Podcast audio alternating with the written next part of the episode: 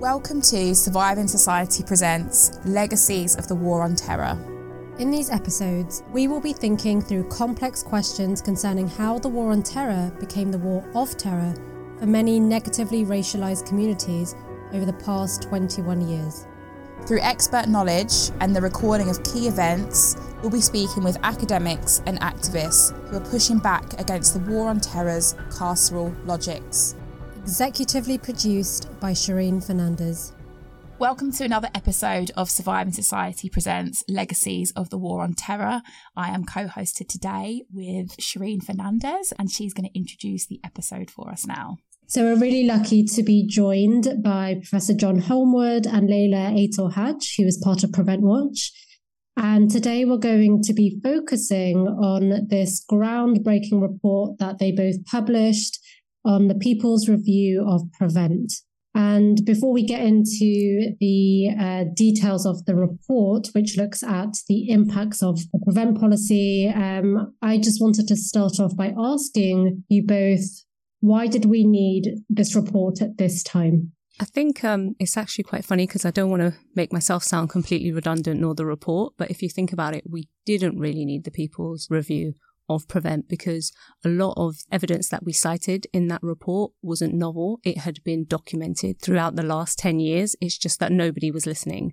And so you had numerous NGOs and academics who were publishing reports on the impact of Prevent, and they were almost like sitting in silos. They were completely ignored by the government.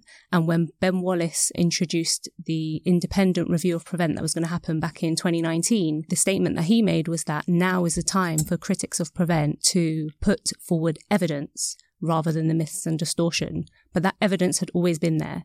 And so the People's Review of Prevent essentially was taking up that challenge that he put forward that, okay, now's the time for critics to put the evidence forward. And we said, okay, fine, we'll take all that evidence that has been sitting there for the last decade that you've taken completely no notice of, plus incorporate all the people's impact, the people who are actually impacted by Prevent on the ground, incorporate their stories into this and put it forward in one comprehensive piece so that it could no longer be seen as something that hasn't been put forward. Because I know in previous times, especially even when there was the Shawcross review of Prevent, there were a lot of people who boycotted it. We needed to just put it forward and out there as an alternative to say, look, we are putting evidence forward. It's not that we don't want to engage, but we're going to engage on our own terms. Um, so you bring up a really good point, Layla, and perhaps John, you can expand on this. That there is a very fine line between boycotting the Shawcross review and then taking part in it, but unwillingly perhaps suggesting that we support prevent. So does the People's Review prevent, does that report, does it offer us an alternative solution perhaps, which says that we are neither here nor there? Well, our conclusions are straightforward that we can see no value to prevent and it serves only to scapegoat and divide communities. It scapegoats Muslim communities in Britain and it also divides what is seen as a mainstream uh, British uh, population from uh, fellow Muslim citizens. So that's, I think, a crucial issue. You know, we are not suggesting a reform of Prevent. We're suggesting that uh, some of the things that Prevent is ostensibly designed to produce, that is, better integration can be achieved by measures outside the security uh, process. So that's straightforward. But I think on the issue of the boycott, the important thing about the boycott is in a, in a way, our report is not collaborating with the independent review, or let's call it so-called independent review, because the government acts in bad faith. And it was bad faith to initially appoint uh, Lord Carlile, who had previously been a strong advocate to prevent as the reviewer. That was challenged. Uh, short, he withdrew from chairing the, the review, and then Shawcross was appointed, who, in a sense, had an even worse record than uh, of, Islamophobia than Carlile did. So when the boycott was announced, you're placed in a difficult position because the government is going to go ahead with you. It's going to publish the findings of the review, and then you'll be in a situation of saying, well, you elected not to participate. You elected for your voice not to be heard. So our view is, well, let's make our voice and the voice of critics of Prevent and those, as Layla said, who've been impacted directly by Prevent. Let's make that voice very audible in the debate through organizing and collating an alternative, what we called a people's review of Prevent, to indicate that the government itself in this area was not representative of the people it purported to be creating an independent review on their behalf. Just for the purpose of the listeners, um, John and Layla, who aren't necessarily familiar with who the kind of figureheads are at the forefront of making prevent such a, a large part of British legislation and institutional Islamophobia. Like who are like you mentioned some names there, John, and just to like come back to the, these people, like can we can we give a, a few figureheads? Can we release some receipts on who these people are? Okay, let's talk initially of two important think tanks. One is the Henry Jackson Society, a uh, neoconservative think tank. Uh, Shawcross is an active member of the Henry Jackson Society. So uh, William Shawcross, former charity commissioner, and when he was the uh, head of the charity commission, he enacted uh, uh, reviews, serious and systematic reviews of Muslim charities, and not doing that across the board, but specifically focused on uh, uh, charities expressing Islamic values. So that's Shawcross, but there's also another think tank called Policy Exchange, which is also very active in the security field, very active also in the area of uh, academies. And it is responsible for many of the most recent conservative uh, uh, government policies, particularly in the area of prevent, but also in the area of academy schools.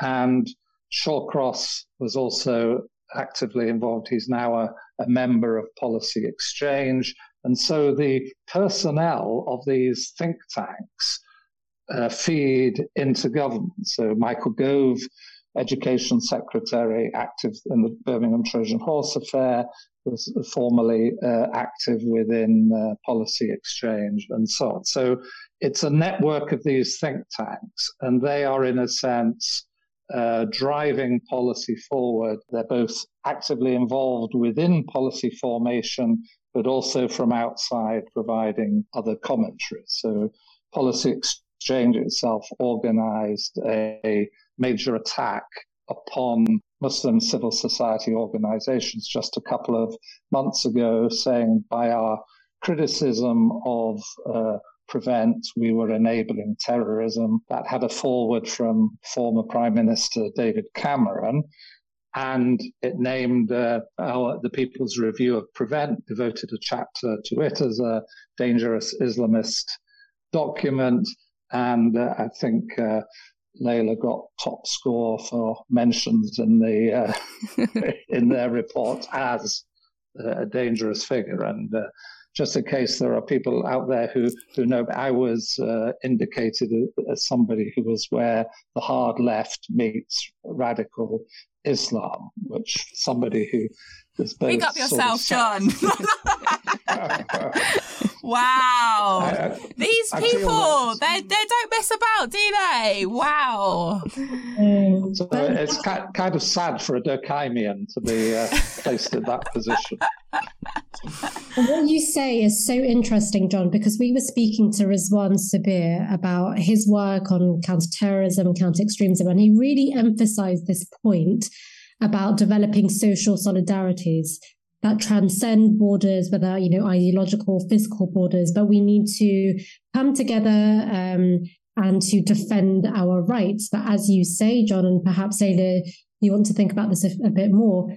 How does prevent stifle this solidarity from taking place if what we are critiquing, you know, it is a democratic right after all to critique policy and legislation, that's getting turned over on its head and we are being criticized and branded as the extremists that they purport to defeat, right? The People's Review of Prevent actually was a really good example. And then the criticism of it by Policy Exchange was a perfect example of how this is done. So the People's Review of Prevent had like 18 NGOs supporting it from Amnesty International to Victoria Climbié Foundation, Runnymede, Open Rights Group. So you had a number of groups who supported it and endorsed it. You had forwards from the UN Special Rapporteur on Countering Terrorism while protecting freedoms. You had Conor Gearty, Professor Conor Gearty, who is a QC when it comes to human rights law and Electra LSE. So you had a number of Muslim and non-Muslim organizations. However, when you look at the Policy Exchange report, with the exception of John, everyone mentioned there was Muslim and every NGO that was mentioned there was Muslim. So even in the criticism of who is criticizing Prevent, they made it out as if there is this small group and that there isn't solidarity about criticisms uh, regarding Prevent, but there's only this small group of Islamists, as they define it, who are trying to undermine counterterrorism legislation. And by doing so, they are enabling terrorism.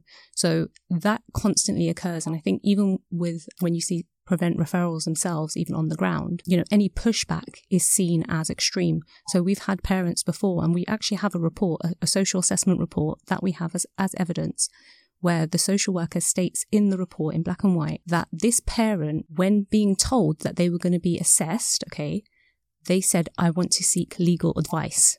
This is a basic thing that any parent would want, especially if you're thinking, my child could be taken away from me, right? Surely, as a responsible parent, first thing you're going to do is go running to a lawyer and think, oh my God, what is happening here? What are my rights? And yet that was seen and suggested to be an indicator of extremism. And they write that in the social work report that, you know, many parents who go and seek legal advice are extreme, right? They are from extremist groups. So you have to think about the kind of definitions of what we're talking about now here in terms of extremism, where even practicing the law or trying to, um, you know, uh, induce your rights is seen as a form of extremism if it goes against, you know, whatever Prevent is trying to um, move forward with. That is crazy. It's absolutely appalling. Because Layla, you said when you started, like we didn't need this report, mm. that everything was already out there. I've been working on Prevent for, I don't know, over five to 10 years now. And I read your report and I was still shocked mm. by the case studies that you are showing. So I know that Prevent is Islamophobic. I know that the way in which it characterizes far right extremism is completely unequal to how it characterizes, you know, Islamism extremism. And yet I was taken aback by the case studies that you presented, one of which was a young convert called Sarah who wanted to marry another convert, and yet her parents thought that there was some sort of criminal behavior and flagged her up to police to the police and then she was then referred on to prevent. So there's a there's a very delicate um, boundary between consent when it comes to prevent which I, I guess you and john would know doing this report that even though that the policy stipulates that you must consent to this that this is a consensual process in actual matters of fact it's not. We're being told that we have to do this that if you seek legal advice you are you know, engage in an extremism. So, you know, is there any room for dissent, let's say, when it comes to being referred on to prevent? And Shireen, that example that you give, like uh, we talk a lot on this show about the the intimate connection between our sense of self, race, racism, and also love, and like seeing how prevent like this this Islamophobic, deeply racist um, structure and process is is tapping into these like the, the intimacies of our personal relationships of of people's personal relationships of love of connection. It's so deeply harmful. Absolutely. Breaking down that family unit yeah. I think is really essential and something that perhaps we need to consider more uh, something that you know thinking through this idea that it's breaking down kinship right? Something that we don't seriously think about but perhaps when it comes to consent, do we have a right to dissent from being referred on to prevent, would you say, Layla and John? No, you don't. And if you look carefully at um, the prevent training that is given across local authorities, um, you'll see in some of the wordings that it says, you know, consent should be sought. However, you know, If you feel that this person isn't going to consent, then you should just send it through in a way. so it's um it's almost presented as a grey area, and they keep talking about consent and consent before sending someone's data onto Channel, for example. Uh, Channel is the de-radicalization program um, that follows on if they believe that you have genuinely been referred to prevent and you should go on the de-radicalization program. But again, it says you know if they don't consent, then it's okay to send their information through. So it's almost pretends to sit in this grey area, but it's really not grey. There is no consent. Um, and even though Channel itself as a program is supposed to be voluntary, we've seen time and again that when people say, actually, I don't want to engage in Channel, it's voluntary, right? I don't want to engage, that many te- tactics are being used to basically coerce people into taking part in that program. So there's a false success even when you look at statistics in terms of who is referred to channel and how many people agree to go on it, because a lot of people go on it through coercion, through thinking that actually if I don't go on this, then they're going to escalate it. And because more than half of the people referred to prevent are children, every time there is a prevent referral and it involves a child, it will by default involve social services as well, even if the children are not known to social services previously.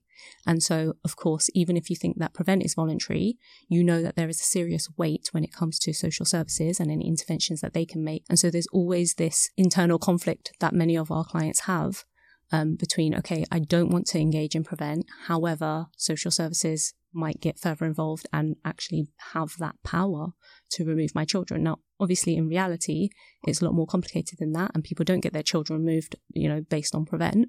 Um, the threshold just simply isn't there.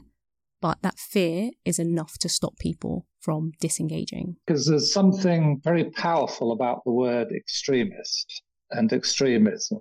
And so it's quite important to recognize that there is actually nothing illegal in the activities or the ideas that are being presented as, as extreme and which are the focus of prevent.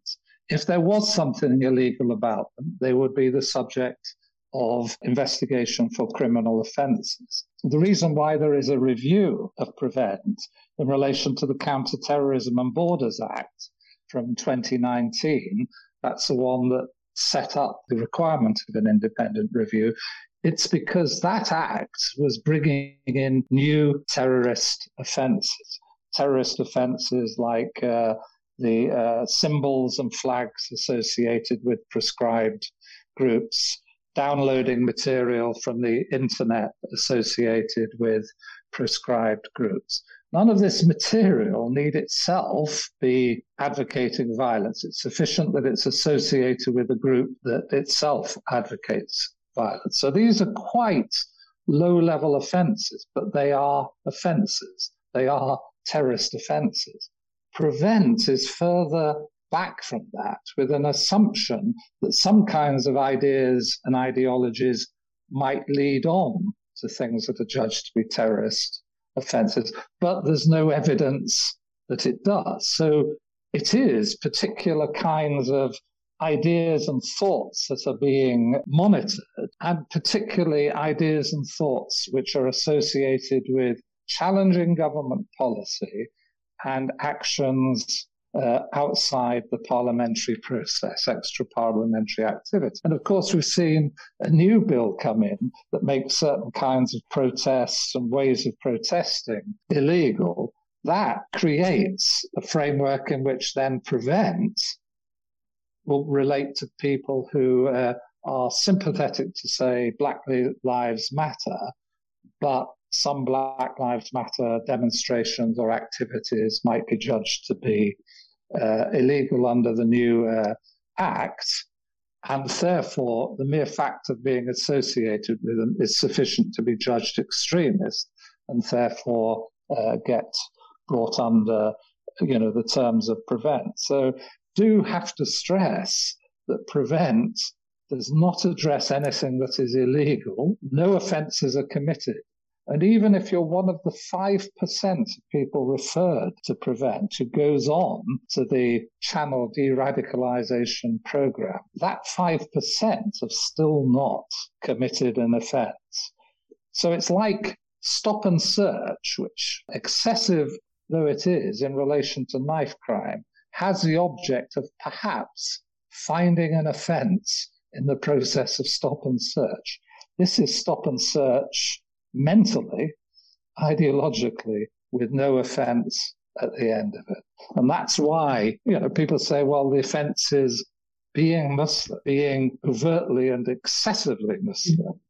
And so on, that that's uh, you know part of it. So, given that Policy Exchange is now advocating that groups like Prevent Watch, like Muslim Council of Britain, like MEND, which advocates against government policies, they're suggesting that they should be monitored and registered on a list and certified for whether or not, not just whether they can receive public funds, and that would include from local authorities or uh, national government, but whether they can be engaged with by other groups. So they're trying to create, uh, uh, if you like, a, a, a cordon around Muslim civil society organizations and suggest if you participate with them, if you collaborate with them, if you enter dialogue with them, you yourself might be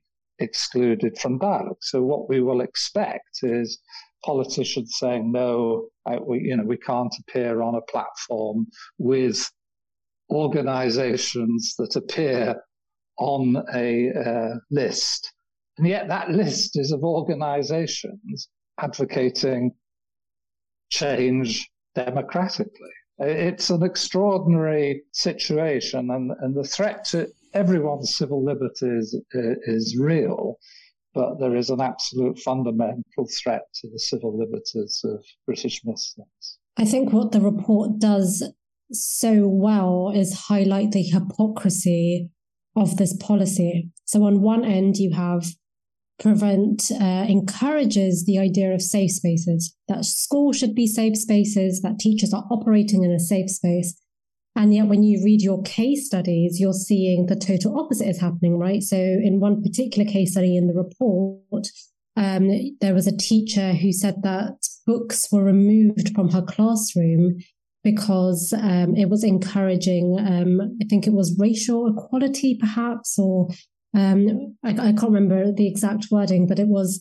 it was it was it was during the time of the Trojan Horse affair and when Prevent um, was increasing its training in schools. The head teacher turned around and said to this teacher that yes, they did remove the books, and that more censorship is needed in these spaces of education. So rather than promote this idea of inclusivity and um, you know safe spaces, we're seeing the complete opposite. And I guess one of the concerns that many activists and scholars have is that with the promotion of, you know, well, we're, we're also tackling the far right, Prevent is transforming into an anti racist strategy, right? Um, so I don't know if you want to dwell on both. That's um, such a good. That's such a good question, Shireen, because like I feel like they're quite they're doing it. No, it's a really good question because I feel like when we have seen like prevent pop up a little bit, like anecdotally, let's say in the media or within public policy, we are seeing more conversation or quote unquote conversations or dialogue, discourse about the far right, and it's mm. almost mm. like them trying to kind of neutralize themselves. Well, that's that's just my my reflections there. I don't know what what your thoughts, Layla. So the far right is a complete red herring when it comes to prevent. Um, if you think about prevent, there was an there has been an evolution for the last fifteen or so years. Okay, initially it was for the Muslim community, targeted by the Muslim community, and funding was given to the Muslim community to do their own jobs in surveilling each other. Um, so it was very clear. And actually, if you look at some of the documents um, just before 2010, they actually describe it as the preventing Muslim extremism uh, strategy in some of the guidance documents produced by the government. So there is no question about who this policy was designed for. So inherently, it is going to be Islamophobic because it was designed for the Muslim community. From sort of 2011 onwards, there was talk more about including other forms of extremism. And this is where the far right idea came up in terms of, oh, well, actually, we're going to address that concern that we're targeting Muslims by also targeting far right extremism. Now, unfortunately, when you look at the stats, the layman says, but it's not targeting Muslims because, you know, you've got 2,000 people referred under far right, 2,000 people referred under Islamist extremism. It's the same, but those are raw numbers. Muslims only make up 5% of the UK population. So we are disproportionately targeted even if the numbers seem equal. We are more likely as Muslims to be referred to prevent.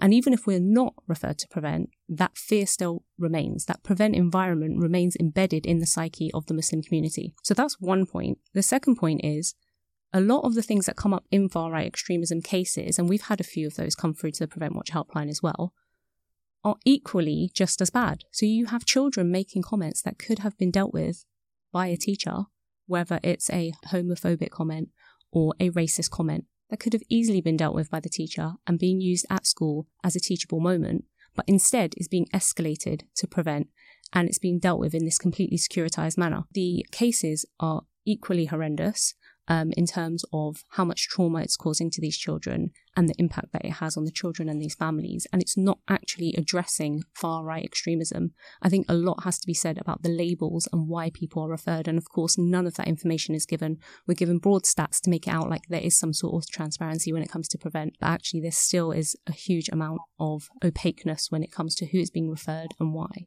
Layla, that point is so powerful because you know what? It also checks me and my politics as well because it's not a race to the bottom on this stuff. Educating um, and having teachable moments with young people that project views that are harmful, hateful, ra- racist, like that shouldn't mean that they're penalised and we should engage in classful logics. The point is, it's about educating, creating teachable moments. Like it, a, such a powerful point that I don't even think we've ever really touched on on the show before, and it's really, yeah, it's really important.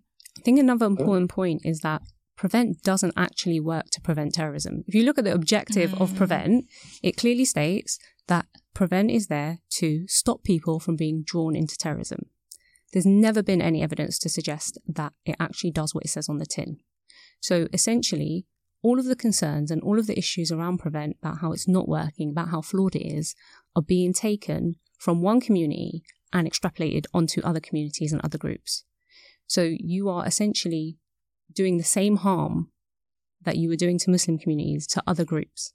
And for that to be a justifiable way to continue with prevent, we have to ask ourselves a serious question about is that okay? Would we say that anywhere else? Would we say, okay, police brutality against this community is okay as long as you're doing it to this other community? Is what you wouldn't say that. So why is it that we find it acceptable in Prevent and say it's fine? It's not just the Muslims because we're doing it to the far right as well. Like, why would you say that? You would never even con- consider saying that in any other scenario. We're talking about abolishing it entirely, regardless of who it targets. But I do find that the inclusion of the far right is used firstly to silence critics that look, we are remorphing and rebranding to all forms of extremism and terrorism and so forth. But it becomes really difficult. Um, and, and I read a really excellent article by Nadia Ali who links far right extremism to the current state of the government right now. That a lot of the rhetoric that we see in far right or so called far right extremism, you know, anti immigration logics, let's say, the, this idea that they are the defenders of British values, all stems from government rhetoric. I don't know if do you agree with me, John? Do you think that maybe I'm reaching a little with that reading? No, no, I think that's absolutely straightforward and it's explicitly stated by the advocates of Prevent. So Robin Simcox, who is currently the uh, head uh, commissioner for countering extremism, has said we have to be very careful to distinguish between far right extremism and mainstream right wing views, and that the same values are associated in each position. And what uh, Simcox specifically refers to is, as you said, that anti immigration is a legitimate political position.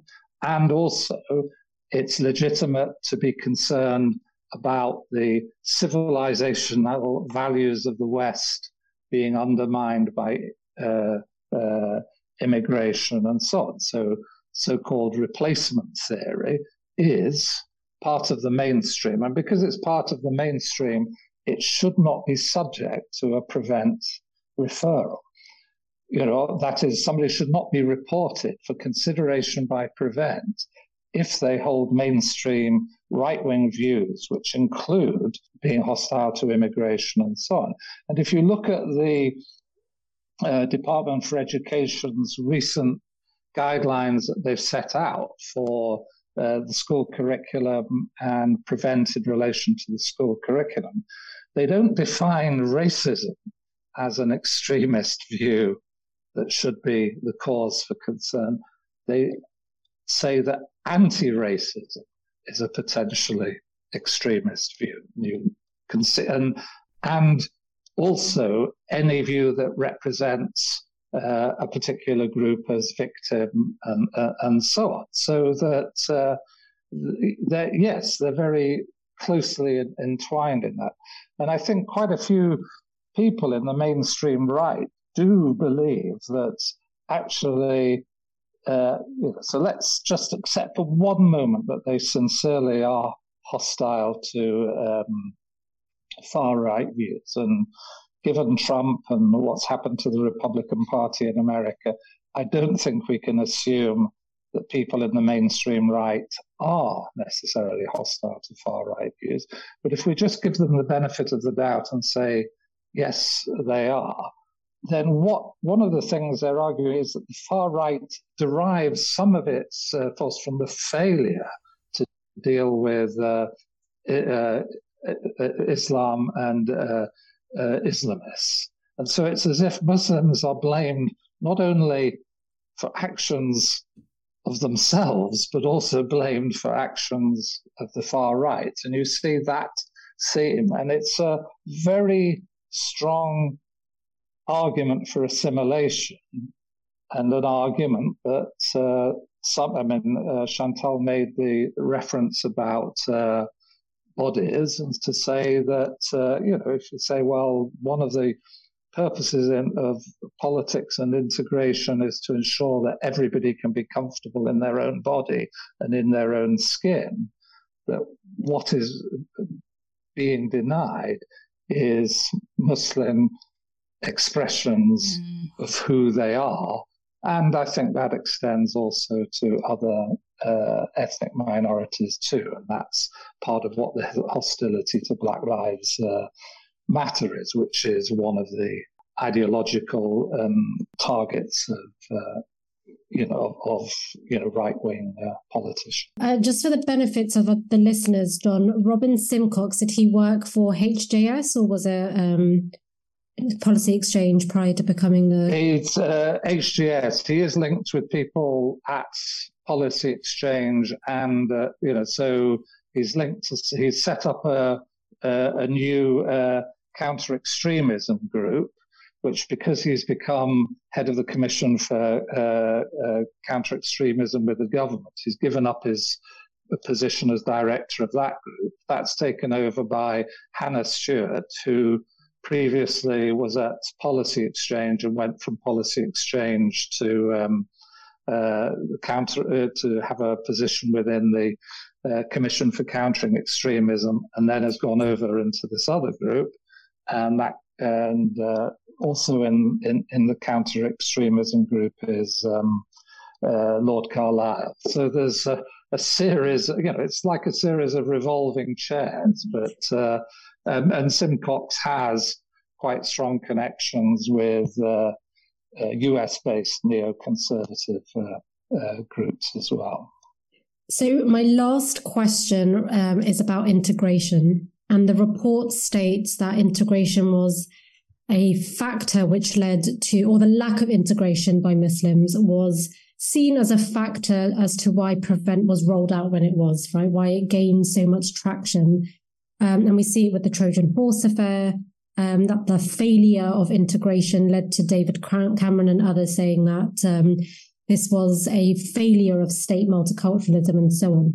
Now, I don't know if you both know about what's happening in Leicester right now yeah. between Muslims um, and Hindus, and there's been a lot of talk about both groups not integrating and whereas prevent where you when you need them. What is the danger of utilizing this language when it comes to non-white populations? Let's say with when it comes to ethnic or ethno-nationalist disturbances.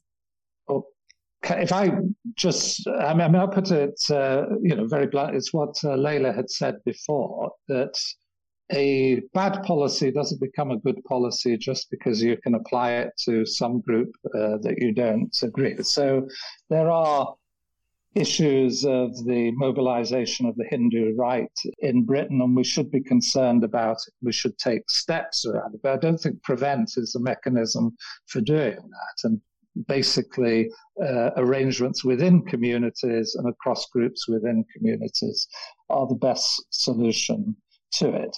I think there's, there's something really paradoxical about the representation of uh, British Muslims or Muslims in Britain as not integrated. They come up in all the surveys as the most integrated group uh, in Britain. In fact, I get some some flack from more um, you know critically oriented colleagues that uh, well integration isn't a good thing. I said, well, you can say whether it's a good thing or a not thing, but actually the surveys show that British Muslims have the highest commitment to what is called uh, British values. That is commitment to uh, democracy, rule of law, religious tolerance. And I think the clue is there religious tolerance.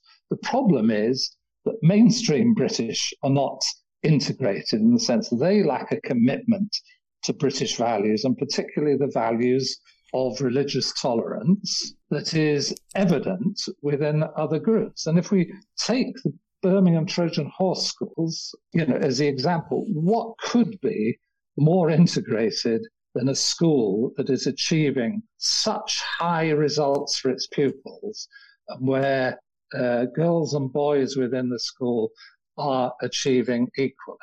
And yet that school was presented as if it was an affront uh, to British values rather than a model of multicultural integration. And the point that I always make, because it's the one that when I first became involved, when the penny dropped with me, was, you know, as a parent of children, they've gone to school. You know, my children went to school as a space that was very familiar to them.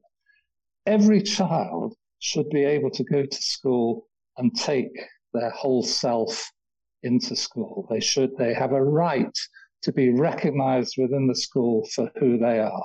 They shouldn't be required to believe that their parents represent something problematic. No child should be asked to repudiate the culture of their parents and their families in that way. And routinely, that is what the emphasis on British values is doing, is saying that there's something un-British about the values of ethnic minority children, families, and minority religious traditions. For me, Birmingham showed that that was not true. It doesn't mean that we won't have conflicts, but then actually, if you have a robust sense of who you are and the fact that you are listened to, you're going to be able to engage with others in defense of your interests, but also in recognition of the need for other people's interests to be defended as well. So we're completely back to front on this, and that actually uh, the, we should be drawing upon traditions within Muslim communities, within Hindu communities, which are about working together and which empower people to actually, uh, you know, put a stop to the hotheads and um, uh, you know disruptors that occur in all uh, communities. I'm glad that you brought up Leicester because it's an interesting one that people have started to talk about in terms of prevent, um, which just goes to show how misused prevent is. What we have happening in Leicester right now is armed people, right? They are not in the pre-crime space anymore okay, because they are armed and they are attacking people. Okay, so forget prevent because prevent is pre-crime. Prevent is supposed to stop people from being drawn into these ideas in the first place and these types of actions. So when you have a situation in Leicester, surely it should be a police matter and it should be dealt with via the criminal justice system. Which brings me on to my next point, which is that prevent is so much a symptom of a lot of the wider issues that are occurring. Um, you know, we look at the failings of Prevent, we look at how Prevent is rolled out, some of the tactics used, and then look at the broader criminal justice system, um, the failings there, look at other legislation, look at the Nationality and Borders Bill, look at the things happening in terms of restricting pro- protests and what you can do online. Um, all of these things kind of tie into one another and are connected.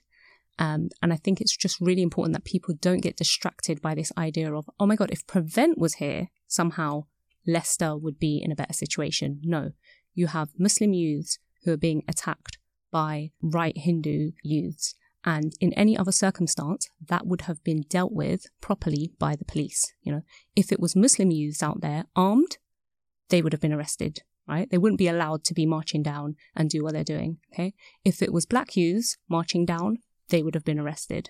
Okay. So in no other circumstance would this have been allowed to happen other than this case where you have Muslims as the victims and you have right uh, wing Hindus who are the perpetrators.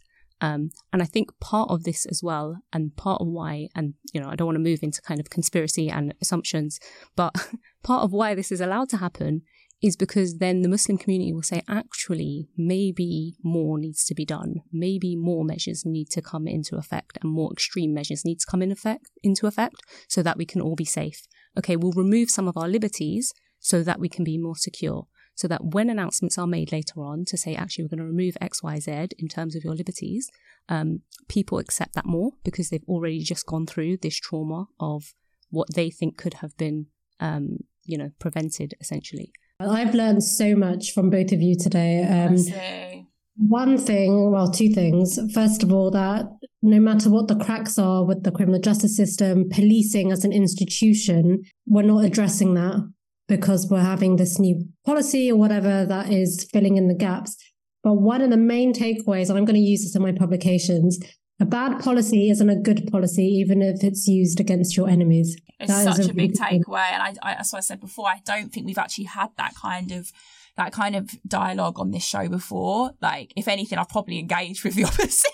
I've probably engaged with the opposite. So it's been such a big learning learning space for me. Like, and I'm just so grateful for all you guys that have been put to, put, put together this People's Review. Like, it's proper civil society work. Like, it really is. It's so important, um, and it gives me hope as well. Even though, like, it, it's a madness. That's that's a nice way to end it. Hope. Well, what's next for the People's Review Prevent? Oh yeah, actually no. John and Layla, have you got any kind of hopeful anecdotes and or things to things to for listeners to take away? Um, I think one of the things that we tried to do was to um, incorporate as many of the stories into the report as possible. So although we have like over 600 cases documented, you know, we, we only cited about 30 or so of those cases. Um, so there are still plenty more. But one of the things it does do, I know it can be quite scary when you look at them, and you think, oh my God, that's horrific.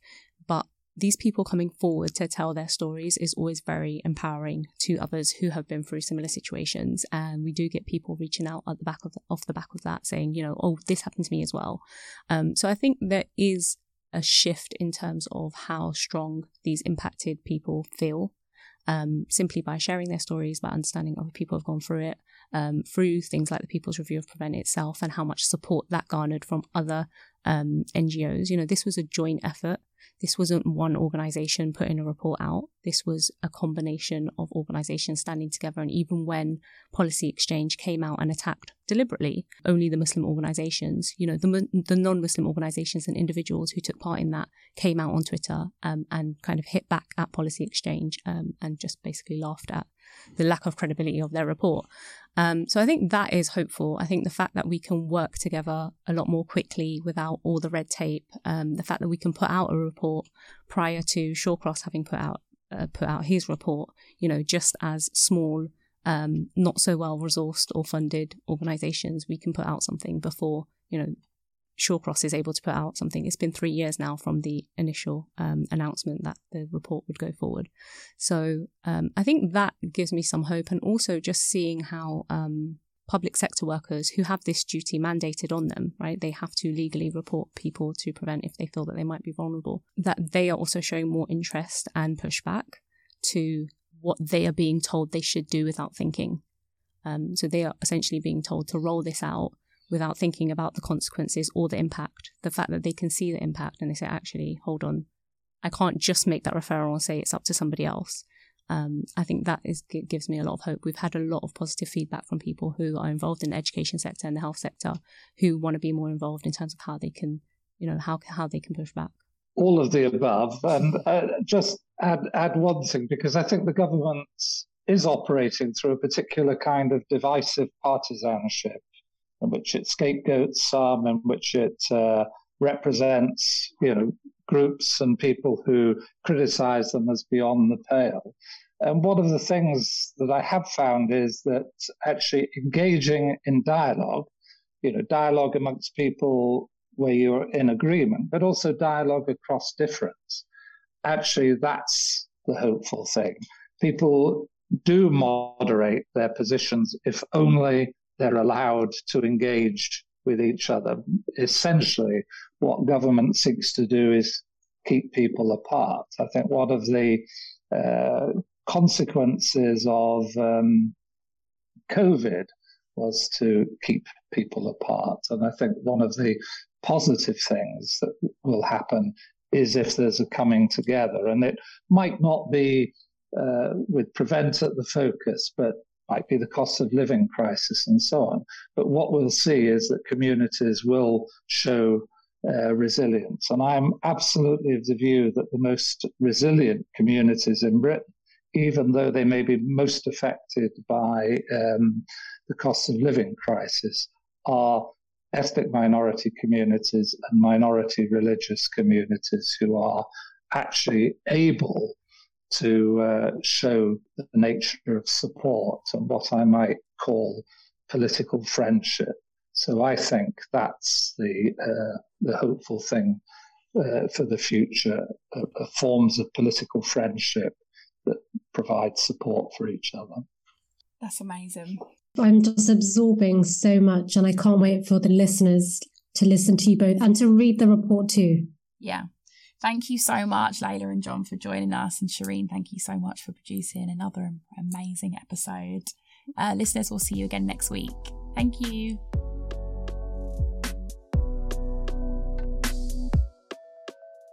Thank you for listening to Legacies of the War on Terror. Guest executively produced by Shireen Fernandez. You can keep up with Surviving Society on Twitter, Instagram, Apple Podcasts, and Spotify.